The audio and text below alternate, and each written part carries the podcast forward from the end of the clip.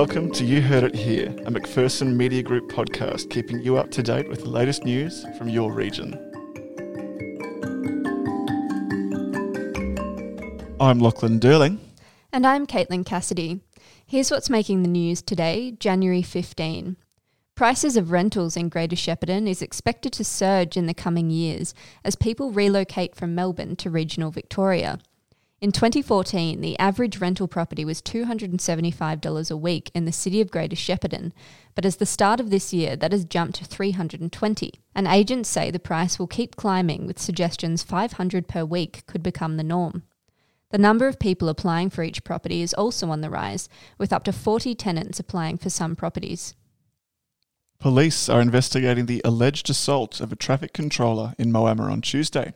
Murray River Police District Inspector Paul Huggett said police received a report about an assault outside the Moama Post Office in Meninya Street at about 4:10 p.m. Inspector Huggett said a 48-year-old man employed as a traffic management controller for the Echuca Bridge project had suffered minor injuries after allegedly being punched by a 52-year-old Echuca man.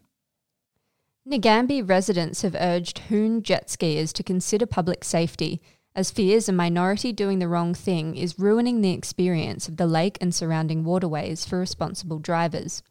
Mother Michelle Stewart was on Nagambie Lake in early January with her son and daughter and said their day out was soured by two skiers who hooned well over five knots as they entered the water. Jet skis on Lake Nagambie and Goulburn River waterways must stick to 5 knot speed limit when within 50 metres of another boat or person.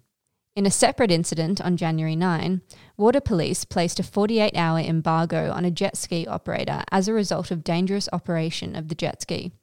The driver was observed in Nagambie making erratic turns at high speed three metres away from another jet ski.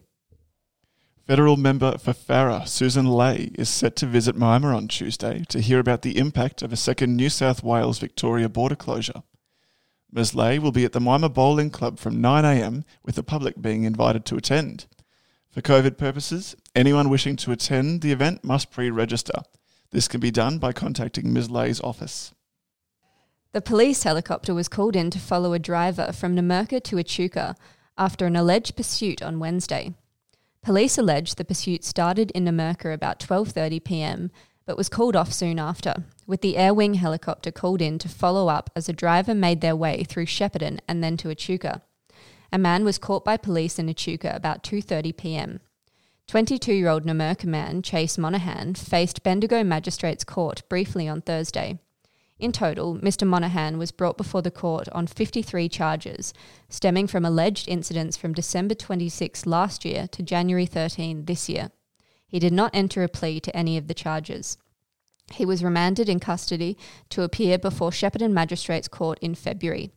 That's the news. We'll see you next week.